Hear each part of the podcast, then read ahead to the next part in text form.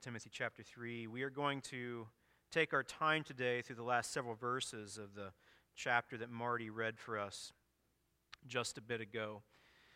As you know, if you've been paying attention to emails and what we've been saying publicly recently, we are taking the month of January, and it looks like the first week of February, to take our time to discuss some of the elements of the doctrine of the church. Now, on the surface, that might sound a little bit dry and a little bit boring. It might sound a little bit like uh, you're going to be in a seminary classroom somewhere. And that is not at all what we're aiming at in the coming weeks. What we want to do is to put in front of ourselves some of the essential truths of what it means to be God's people, and then how we respond to those truths as God's people. And, and I want you to think of it that way. Because when you hear this phrase, the doctrine of the church, you might think, well, this is how you run a church. Like, that's what he's going to talk about. He's going to talk about the bylaws and how you vote or don't vote and how you establish elders and deacons. That is not what we're going to talk about. In fact, last week we began this by discussing that Jesus is the Lord of the church from Colossians chapter 1. And if you weren't here, and I know a number of you were not able to be because of holiday travel and sickness, I encourage you to go back because that's really the foundation of this entire series that, that Jesus is our hope, Him and Him alone. But where do we learn about Him? We learn about Him in His Word. And as we talk about this thing we call the church, which is just the gathering of the people of God, globally, every church everywhere, and then for our church, we desperately need God's Word that we might know and understand and obey Jesus, our Savior, who is the Lord of His church, of His people. And our aim in this short series is to begin the year by reestablishing, by reaffirming the central things that we believe, and to respond to that with faith and, if necessary, repentance. That we might once again affirm that we are the people of God, to find our joy in this together, collectively. And so we will take our time continuing today to discuss what it means to be God's people. And today, specifically, to talk about how the Word, the Scriptures, the Bible, is the center of who we are as God's people. I want to read for you again this last little section of this chapter and then we'll take our time in some detail to pick it apart a bit and try to come to some conclusions, not only about what it means, but what it means for us. So, this is God's word through Paul right before he was about to be executed for the sake of the gospel to his protege, his son in the faith, Timothy. This is the word of the Lord.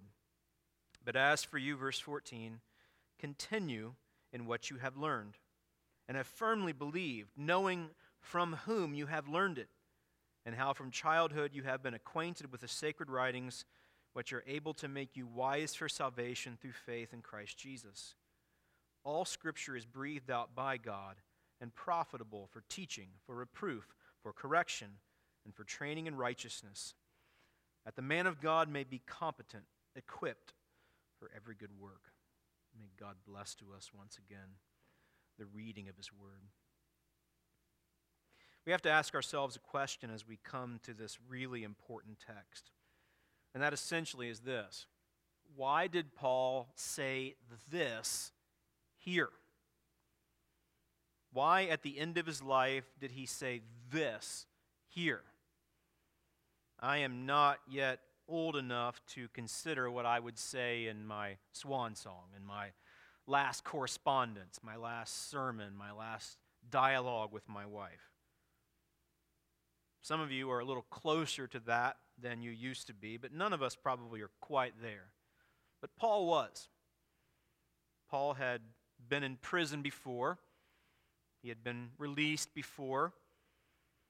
Paul had faced death many times shipwreck, where he almost drowned, beatings, stonings. Paul understood what it was like to undergo persecution not low level persecution, the kind of persecution that would cost his life. Paul finds himself in prison once again, and Paul's pretty sure that this is going to be it. Tradition has it that Paul was beheaded for the sake of the gospel, for the testimony of Jesus, for standing up for the testimony of Jesus. Paul seemed to have intuition that this was going to be it, it wasn't going to be released again. And he had time sitting in prison to ponder the last things he wanted to say and to whom he wanted to say them. As far as we know, at least at this point, Paul was unmarried. As far as we know, did not have biological children. But Timothy was like an adopted son. Timothy was precious to Paul. Timothy to Paul was sort of like Jonathan to David, if you know the Old Testament story, where two men can appropriately have a deep and committed relationship to one another for the glory of God and for their mutual joy. That's what Paul and Timothy were like. Paul the elder, Timothy the younger. Timothy had seemingly been given the commission of leading the church in Ephesus and having impact in the region. Paul had trained him for this important task. And now, before he passes away, he has some things he wants to say to him, some important things. And seemingly, as you read through the letter to Timothy, this second letter of Paul to Timothy, there are certain themes that arise. Paul makes it clear to Timothy that he will not be the only one who suffers persecution, that Timothy better accept it. He better expect it. In fact, all those who live a godly life in Christ Jesus will suffer persecution, according to Paul in this letter. Some will turn away, some will not endure. In fact, some people that you thought were on your side who bore the testimony of Jesus will be the very ones who bring the persecution. But despite the persecution and despite the people who fall away from the testimony of Jesus, again and again throughout this letter, Paul calls Timothy to hold fast to the Word of God and to teach it and to preach it with courage and endurance. In fact, if you're looking for a book of the Bible to dig into here at the beginning of the year, this might be a good one, especially if in times past you have struggled with your own commitment to God's Word for one reason or another. This is a great letter to see how the great apostle who wrote so much of our New Testament understood the centrality of the Word of God as essential for the life of God's people. And now, at the end of his life, he writes to Timothy and says to him, You must hold fast to the Word of God. And those under your influence, you must help them to hold fast to the Word of God. When it comes right down to it, this church, this particular church in this location, in this community, is here for the glory of God. But it is not an overstatement to say that our commitment to the Word of God conditions our ability to achieve that goal. To put it more simply, if we are to achieve our primary purpose, which is to bring glory to God, we cannot fall away from the Word of God. It is our only hope if we are to achieve that end. And because we are people that are made to have affections, emotions, feelings, who are made to treasure things, we have an insatiable desire to be satisfied. That satisfaction will go awry, it will go off the rails unless it is conditioned, our desires, by the Word of God. In other words, because God gave us the capacity, the insatiable drive to find pleasure and satisfaction, we have to have our lives, our hearts, our emotions, our minds conditioned and controlled by the Word of God so that He receives glory and so that our joy will be full and that joy might be holy. That is how important the Word of God is. It is not negotiable. It is not just one more thing we do in some ways, you could say it is the thing we do. We are to be a people centered on the Word of God. And so the Scriptures are God's Word to the church. A simple outline today. We must continue in our submission and devotion to God's word because in them we find salvation. That is what Paul is saying to Timothy in verses 14 through 15. He says to Timothy, You must continue. And for you ancient language nerds, which a few of you are, this carries with it the idea of a progressive thing. You must be continuing. It's not a once for all kind of thing, it's a progressive thing. This doesn't happen one time when you're 20 after you've come off some collegiate retreat high. This isn't the kind of thing you give yourself to when your child is sick in the hospital and you bargain with God and say to Him, I'm going to read your word if you'll just make my kid well.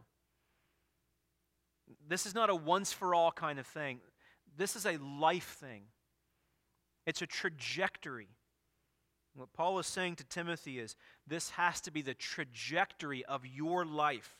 It has to lie at the center of who you are. It's not just one more thing you do as a worshiper of God, it is who you are to be.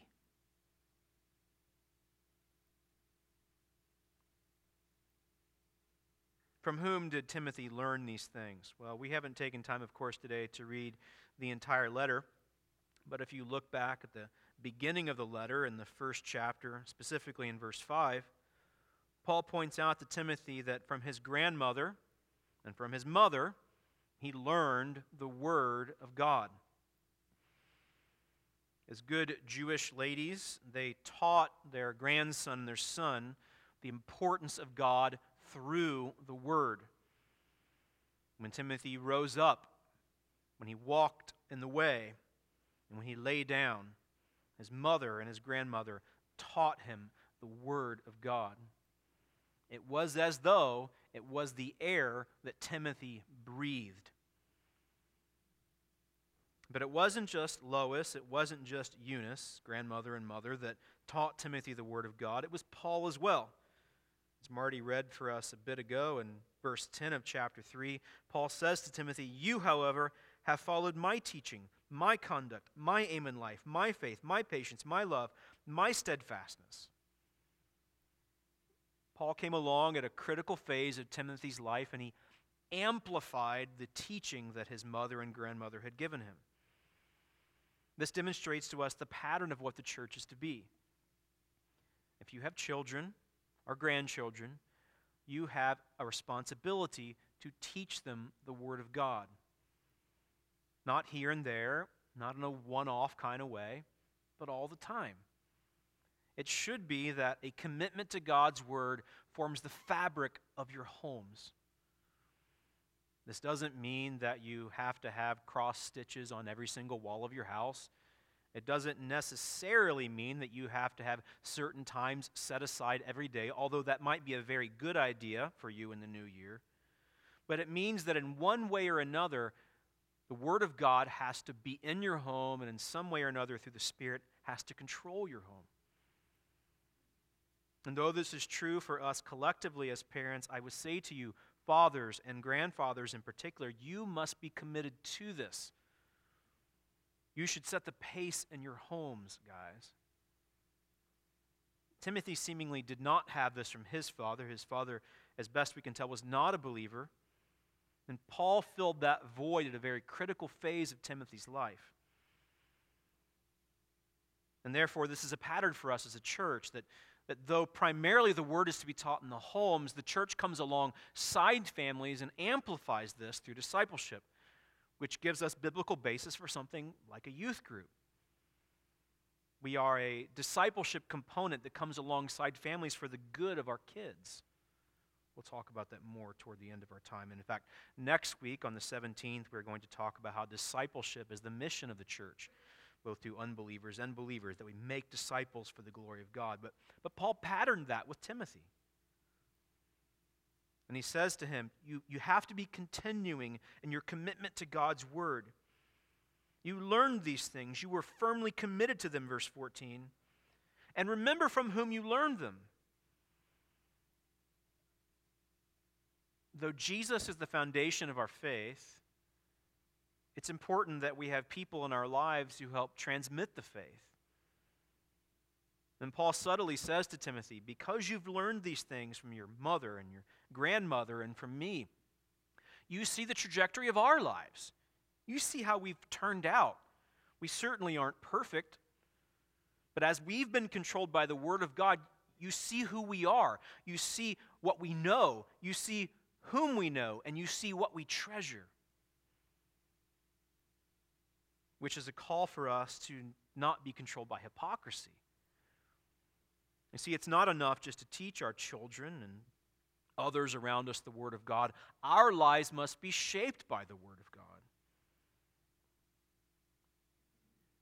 I have a friend I went to college with at my incredibly conservative university. I remember him saying to me, like our freshman or sophomore year, as we got closer, that he felt like this was the most free he had ever been. It was the most restricted I had ever been, and still to this day have ever been. But he said to me, You don't understand how restrictive my childhood was. And so I said, Please tell me. And so he said, When I was a child and I would sin, my parents would get out a wooden paddle. And it was something like you might see like a fraternity have. I went to a Christian conservative college, so I was not in a fraternity. I know some of you were for the glory of God, and God bless you. But, but he had, his parents had something like this. And they drilled holes in it, I guess, so they could get like wind through it so they could swing faster. And, and I kid you not, they would write Bible verses on it. Now, you hear that and it shocks you. And, and even though I was raised in a fairly conservative home and chose to go to an incredibly conservative university, I myself was shocked by that. And then I understood oh, I understand why you feel that you have now been freed to not hold hands and to walk on separate sidewalks and wear khakis all day long and all that kind of stuff. But it was better than what he had come from we cannot beat our kids down with the Word of God. I am not prescribing that today. And seemingly, that's not what Eunice did. It's not what Lois did. It's not what Paul did. By this point in Timothy's life, he wasn't beaten down by the Word of God, he wasn't pressed into conformity. Timothy was following after Jesus because he knew that Jesus was his only hope. Because people like Lois and like Eunice and like Paul showed Timothy what it was like to walk with Jesus and how great it was. And so Paul calls attention not just to the word itself, but to the lifestyle of those who taught Timothy the word. And that, in and of itself, though not as important as the word of God, is a compelling thing. And many of you in your life have people who taught you that. And as I've walked with many of you through the years, I've heard who those people are. It does us well to remember those God has put into our life to help us along the way. But we are to be the kind of people that replicate that. To take the word and to help other people learn it as well. Not just to bring them into conformity, but that they might treasure Jesus as well and that their joy might be full. Paul goes on to say to Timothy, You have learned these things from childhood. You've been acquainted with the sacred writings, which for Timothy primarily would have been the Old Testament, although New Testament documents began to be circulated by this point as well. But Paul says something incredibly important at the end of verse 15, and he says, These things, these sacred writings, these truths that have formed the fabric of your thinking and have created an atmosphere for your life, they and they alone are able to make you wise for salvation through faith in Christ Jesus. We have begun the year 2016, which means we are one year away from the year 2017. In the year 2017, we, as conservative Protestants, will celebrate the 500th year of the Protestant Reformation. Protestant Reformation uh, had many components, but there were five primary things that drove the reformers to bring life back to the church. The first one was what they called soli deo gloria. The church is for the glory of God alone. The second thing is that the church was to be committed to the scriptures they called this sola scriptura. All these five things are Latin phrases. If we are to live for the glory of God, we must be committed to the Word of God. For in the Word of God, we learn about the glory of God. We are saved in Christ alone, solus Christus. By grace alone, sola gratia. Through faith alone, sola fide. These five solas of the Reformation demonstrated the things that drove these men and women to sometimes, often, give their lives up for the good of the church and for the glory of Jesus. And it's interesting, right here in this verse, we find both of those things. That if we are going to find salvation in Jesus through faith, it comes through the Word. Three of those solas are found right here. Some of these verses are the things that drove these men and women to give up their lives for the good of the church of Jesus Christ. And Paul calls Timothy to these very things well before they were ever needed by the reformers much later. But as we find ourselves now, you're nearly 2,000 years from when all these things happened, nothing's really changed. Salvation is still found in Christ alone, through faith alone, and revealed in the Scriptures alone. So I say to you, my brothers and sisters, if we are to find salvation, freedom from sin, to be released from its bondage and all of its effects, this can only happen through the Word of God. I think this probably has two senses, both a positional sense and a progressive sense. And here's what I mean by that. In the scriptures, we learn how we can pass from death to life, how we can go from being trapped in the, in the iniquity of our sins and the consequences of that, and then pass to life. We call this, in theological terms, justification. This is a legal term that we have been acquitted from our sins. We have passed from guilt to, to justice in Christ. We have received the righteousness of Jesus and we are no longer under the condemnation of God. That's the positional sense. The scriptures reveal to us how we can pass from death to life. And according to the scriptures, the way that happens is we trust Jesus with all that we have. He takes our sin and he gives us his righteousness. We cannot earn this. It comes through faith, as Paul says here in 2 Timothy 3:15. But there's a progressive sense as well. We have been saved if we put our faith in Jesus, but we are being saved if we have put our faith in Jesus. That is to say, though we have been freed from the penalty of sin, justification, we have not been freed from the presence of sin. We still live in this world which is very sinful.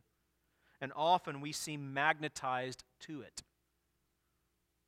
So, what will help us continue along in this process of salvation? Remember, Paul has already said to Timothy, you must be continuing in the Word. You must be continuing in this process of salvation. The Scriptures are our only hope which helps us understand Old Testament texts like this Your word is a lamp unto my feet and a light unto my path. How can a young man cleanse his way? By taking heed according to your word. Timothy had learned these things. He had been freed from the penalty of sin because of Christ being taught through the word, and yet he was still a sinner. And those whom he led, they were sinners. How would they be led away from the presence of sin, from its effects upon them? Through the Word. And so I say to you, if you have not yet submitted to Jesus, if you are trusting in your own righteousness and a church you've attended and rituals you have performed, you will have no hope and you will have no life. Jesus alone can give you this and we find him here in his word. Place your faith in him today, and you will find justification. You will receive his righteousness, and he will take away your sin. The scriptures reveal to you how you can be saved from sin. But for those of us who have done this, who have been saved by Jesus, we are still being saved. We are still not who we want to be. And there is no way that we can change apart from the Word of God, which means that you must be committed to it. In all the spheres, you have opportunity to be committed to it.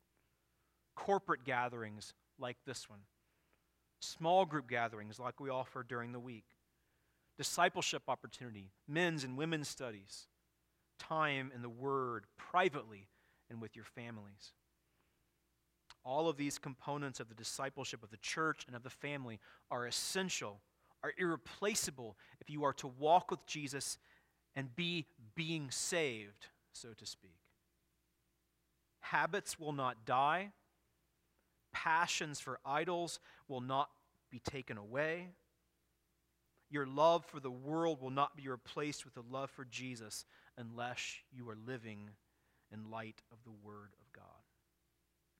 And therefore, brothers and sisters, this is not something to be feared, to be run away from, to be seen as dull. To see the discipline of being in the Word as legalistic. This is our collective life because in it are revealed the words of life and the Savior who gives life. So I call you, even before we get to the end in our deliberate application time, to make this year a year that you live in light of the life giving Word of God. You need to be here to do that. You need to be committed to groups to be able to do that. You need to be committed to each other and to your families to do that. And that's not legalistic, it's for your joy.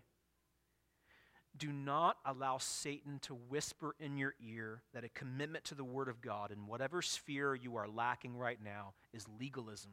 It's not. And by legalism, I mean that somehow you earn God's favor by performing a certain kind of obedience. Obedience is not a bad word. God has given us His word that we might know Him and that our joy might be full. That's not legalism. That's the most sane thing that you can do. Satan knows how to get to us. He's been doing it from the beginning. When God gave Adam and Eve his word about how they could know him and remain in fellowship with him, Satan came along and he whispered in their ears about the goodness and wisdom of God, and they gave in. And ever since, God's people have been tempted to turn away from the Word of God because we don't believe somehow that God is good and God is. And every time we have an opportunity to turn to the Word of God, but we turn to something else instead, be it leisure, be it work, be it other things. And I know all those things are fine and important. You must do those things. But if the Word of God does not have some central place in your life and our collective life as God's people, we continue to believe the lies of Satan that somehow we know better and that God cannot satisfy us. I say again to you the most sane thing that you can do in the coming year for your joy is to be committed to the Word of God. For in it and in it alone you find salvation. The writer of Hebrews says in chapter 4, verses 11 through 13 Let us therefore strive to enter that rest, so that no one may fall by the same sort of disobedience. For the word of God is living and active, sharper than any two edged sword, piercing to the division of soul and of spirit, of joints and of marrow, and discerning the thoughts and intentions of the heart. And no creature is hidden from his sight, but all are naked and exposed to the eyes of him to whom we must give account. If it were not for Jesus, the Word of God would crush us. But because of Jesus, the Word of God gives us life. Because of Jesus, we can come to the Word of God and have our sins exposed. Is that pleasurable? It is not. But if you do not go through that process, your idolatry, your passion for things which are not legitimate or not perfectly good or things that might even destroy you, those drives for those things will be insatiable. Only the Word of God, led by the Spirit of God, can change you. And then, because of Jesus, because your righteousness is not because of what you have done, but because of what He has done, you can stand before the piercing light of God's Word and accept the verdict on who you are. When the Word of God says to you through the Spirit of God, you lust, you can say, I lust. When the Word of God exposes your heart as a prideful one, as a selfish one, when you recognize through the Word of God that you are not loving your wife or your husband as you should, when the Word of God reveals to you through the Spirit of God that you are not loving your children like you should, you can own it. Because God does not accept us because of the things that we have done, but because of what Jesus has done. And therefore, you can own it. But you must not stay there, you must repent of it. And because we are in Jesus, we can accept the verdict on who we are, but we can trust Jesus through the Word of God to change us. Nobody likes their sin exposed. Nobody likes to be laid bare. But it is through the Word of God doing this to us that we change. And as we change, our joy is increased. That is not legalism. It is not a foolish path. It is not a waste of your time. It's the best thing you can do. And in this year, I encourage you because I love you and more importantly, because Jesus, who gave himself for you, loves you way more than anybody else ever could, he wants you to know him through his word. And through it, I promise you, your joy will be made full. So we must continue in our submission and devotion to God's word, because in them, in God's scriptures, we find salvation. And secondly, the latter portion of our section for today we must continue in our submission and devotion to God's word because through them we are changed and grow as the people of God. Because of the scriptures, we are changed and grow as the people of God. All scripture, the Bible that we have in front of us, is given by God, it is inspired by God. This phrase here, the scripture is breathed out by God comes from a word that Paul may actually have made up. Quite literally in the Greek, it means breathed out by God. There's no improvement upon the text here. This text captures the idea of the Greek exactly. What Paul is saying to Timothy here is every scripture, every sacred writing, the collective whole of them, they've been breathed out by God. They come from Him. They're inspired by Him. It reminds us of Genesis chapter 1. God spoke, and the cosmos came into existence. God's word is like that as well. God spoke, and his word came into existence. Now, to be sure, people had to write it down, but they themselves were borne along by the Spirit of God, as Peter tells us in his epistle that they might record the things that God wanted them to record, which means that every word in these 66 books of our Bible are inspired by God. And because they have been faithfully transmitted to us now for millennia, we can have confidence that even today, at the beginning of 2016, we have in front of us the Word of God. That means that this Word, these Bibles that are in front of us today are unlike any other writing anywhere else ever. And in some way or another, though we have lost the wonder of this, we should tremble to a degree as we come to the Word of God. That our hearts, in some way, should be in awe that the God of the universe who made all things and spoke it into existence through a word, and who gave us his special revelation, this written word of God, we should tremble that he would speak to us. And we should be grateful that he would share with us his love despite our sin. If you've been a Christian for a while, as I have, I'm coming up, I guess, on my 33rd year of being a disciple of Jesus it is easy to, to look at this as old hat. How many hundreds, if not thousands, of sermons have we heard?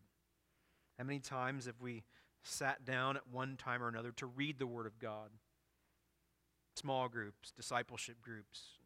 We have, we have opened our Bibles thousands of times, most of us. But if we are not careful, it's just one more thing we do, just one more ritual we do. But, brothers and sisters, in the scriptures we find life, both passing from death to life and then being freed from the effects of death and progressive salvation. What Paul is saying to Timothy here in these last couple of verses is that if we are to change, if we are to grow, it's not going to happen apart from the Word. This breathed out by God scripture, it's profitable. It's what you need. What does it do? It teaches and it reproves. First of all, it, it instructs us along the way, it, it changes the way that we think. It helps us know God, it helps us know ourselves, and it helps us know what He's going to do about the badness of who we are. Or to put it more simply, the Scriptures revealed to us how great God is, how sinful we are, and how amazing His grace to us in Christ is. That's what we learn about in the Bible. But guess what?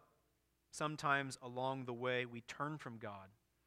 Our minds are darkened, and our path grows dark with sin. The scriptures not only teach us what we are to understand about God, it sets our feet back on the path when we have strayed from it. Many of us do not come to the Word of God because we do not want our sins exposed. But that's what the Word of God does it teaches us content, it helps us know certain things, and then it helps us know when we violated those certain things. But even more importantly, it teaches us about God Himself, and it teaches us about how to find our joy in Him, and it teaches us about when we don't. What Paul is saying to Timothy is if you're going to find your joy in God, you have to continue to learn about Him in the Word. But often you're going to stray from Him, and the Scriptures will draw you back if you feel your heart wandering today from God, and maybe it has been happening for quite some time. The sound that you hear in your ear, that you should not come to the Word of God, carries with it the hiss of a serpent. It is the worst thing you can do. It will only lead to more misery and despair. Brother, sister, though it is not fun to have your sin exposed, come to the Word of God. Maybe the Spirit is doing that even now. It teaches us who God is and who we are, and it corrects us whenever we have strayed. This third thing that Paul says to Timothy is that it corrects, and he carries with that phrase the idea that it helps us understand how to keep walking, how to keep living the right way. The reproof, the second thing that Paul says that occurs through the Word of God is about changing the way we see ourselves. This third thing, this correction, carries with it the idea of changing the way that we actually walk. That is to say, our minds have to be changed about who we are, and then our behavior will change. Belief always precedes behavior. So, the first two things the Word of God does is changes our minds, both in what we understand about God and how we respond to God.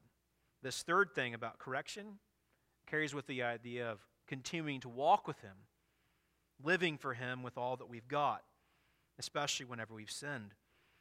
And the fourth thing, this training in righteousness, carries with it the idea of an ongoing thing for the rest of our lives. That is to say, for the rest of our lives, we are to walk in light of the Word of God. So here's the sequence in verse 16 the Scriptures, They've been given to us by God, and they're profitable. Profitable for what? To teach us about God and to show us who we are. For reproof, for helping us see when we have strayed and erred. For correction, to help us when we have sinned and to help us to continue to walk with God. And fourthly, for training in righteousness, that it might become a pattern for the rest of our lives. And so these things blend together. We learn about God, we see when we have sinned. We learn how to walk with Him rightly, and we commit to this for the rest of our lives because of the Word of God. What's the result of all this? What's the purpose of all this? Verse 17 That the man or woman of God may be competent, equipped for every good work. Several times in this letter, Paul calls Timothy to walk in good works. Elsewhere, he says that The good works that God has designed for us are those that we should walk in for the glory of God. In other words, we have not just been saved, passed from death to life, from guilt to innocence, that we might get to heaven someday. No, we have been saved that we might walk in good works to display the glory of God to those around us, which calls us back to what we said last week that we are to be the kind of people that understand that we have been saved for the glory of God, that there is to be no distinction between being a Christian and being a disciple. Again, to put it simply, if you claim that you know Jesus, you should live for him. How do you do that? You do that by consistent exposure to God's Word. This means that if you are to walk in good works for the glory of God, that the Scriptures are irreplaceable and they're indispensable. Or again, to put it more simply, if you are to live for the glory of God, you cannot do it apart from the Word of God. I dare say that most of us will never get to the point that we worship the Bible in and of itself. But lest you worry about that and the things that I'm saying today, I am not encouraging you to worship the Word of God. I am encouraging you to worship God. But you cannot worship God apart from the Word of God, and you must see them as a means to an end. You have been put here for the glory of God. You have been rescued by Jesus for the glory of God. And the scriptures have been given to us as God's people for the glory of God. And through them, we get to know God and we get to obey God and we get to display His glory to the world through every good work that we perform. So, the scriptures teach us about who God is, showing us where we err, showing us how we should change, and helping us continue to walk in the way in good works for the glory of God. Do you want to live for the glory of God this year? I want us to collectively. So let us together walk in light of the Word of God for the glory of God together. I want to end with a final thought and our response. Three things that we can practically do in the coming year to stay committed to the Word of God. First, by the Spirit's help, we must purpose to instruct our children in an atmosphere of grace. Paul has encouraged Timothy to remember where he learned the scriptures from Eunice and Lois and from he himself, Paul. This gives to us a suggestion that we are to do this for our young people as well. I remember as a young person who had confessed Christ at the age of seven, but did not really follow him as I should until I was around 16. And I know there's a theological stickiness to that. It's quite possible that I was not converted until I was 16. I wasn't as bad as I could be in those intervening years, so I don't know how to deal with all that theologically, but I know that I didn't really grow a ton until I was a teenager. And here's what happened um, I went on a sort of cliched youth retreat camp, and God really changed my heart. You know, a lot of you have testimonies like that. And so that's what happened to me. And I came back from, from that summer of 1992, I believe, um, and realized that I needed to walk with Jesus. And I believed, though I probably could not have put words to it like this, that he was going to be the only one who could really bring me joy. And so uh, my life began to change. And my parents bought for me my first nice Bible. You know, I, I had a lot of Bibles growing up, but it was my first really nice study Bible. And so my, I remember my mom handed me my first nice black leather bound Bible. And every day for the rest of high school, which was two more years for me, I would kneel in my bed every single morning and I would read God's Word. And I, I didn't miss very many days for a couple of years. And I would take my Bible to school with me, to my big public school, and I would carry it with me outside my backpack because I was like this missionary for Jesus. And, and I look back, and I was probably a little bit too zealous in some ways. And um, probably in some ways, I did it legalistically to try to earn God's favor.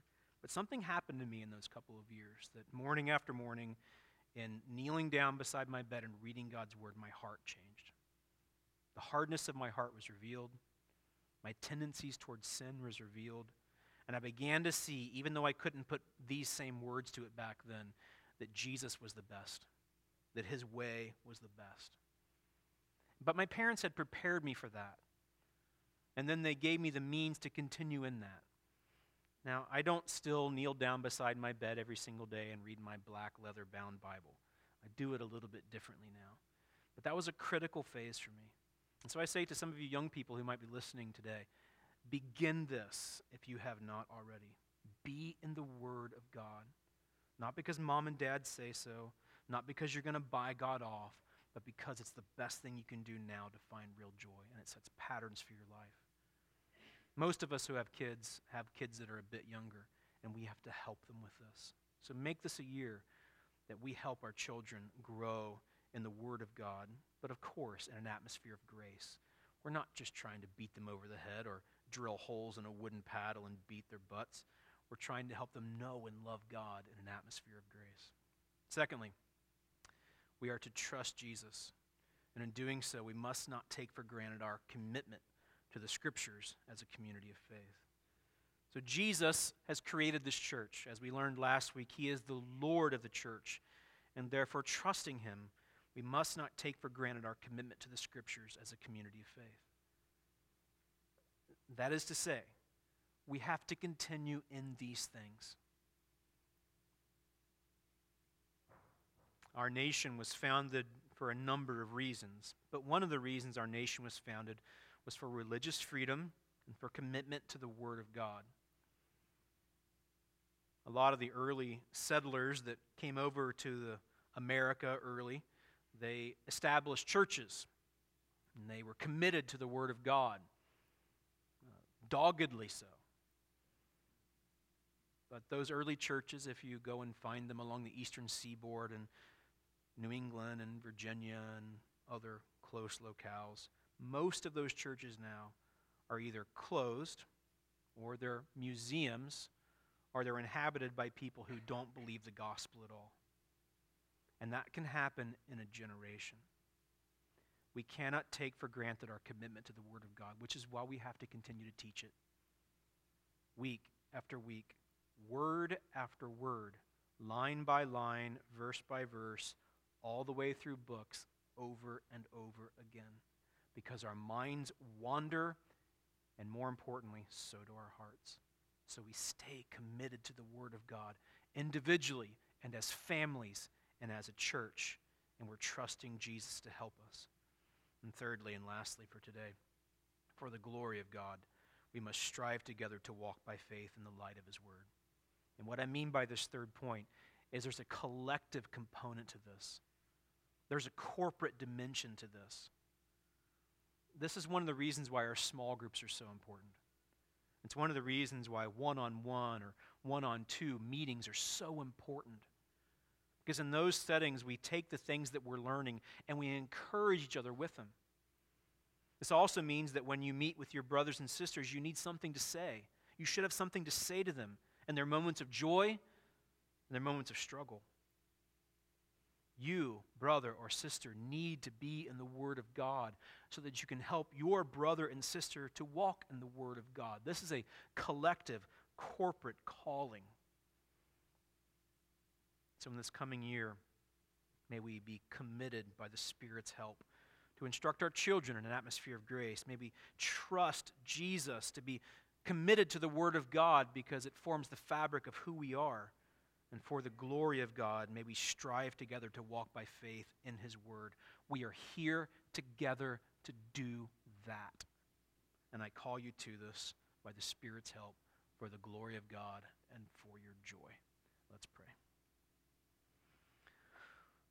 Holy Spirit, now take this word for the glory of God, for the fame of our Savior Jesus, and for our collective joy. May we stay committed to your word. May you help us. May you compel us toward it. Forgive us for when we have neglected it. Pardon us for when we have not believed it. Holy Spirit, for our mutual joy, once again reaffirm our commitment to it. Create a desire within us for it, we pray. Often our hearts do not desire this. Often our hearts and our minds wander. So please, by your grace, for the glory of God and for our joy, give us a desire for it. May this be a year of growth, not merely so we know more things, but so that Jesus will be magnified and that our joy will increase. Help us, we pray. May this church be a place where the word is heard. May this church be a place that embraces the scriptures for our mutual joy. We cannot do this apart from your help. This will be one more sermon. So please move in us.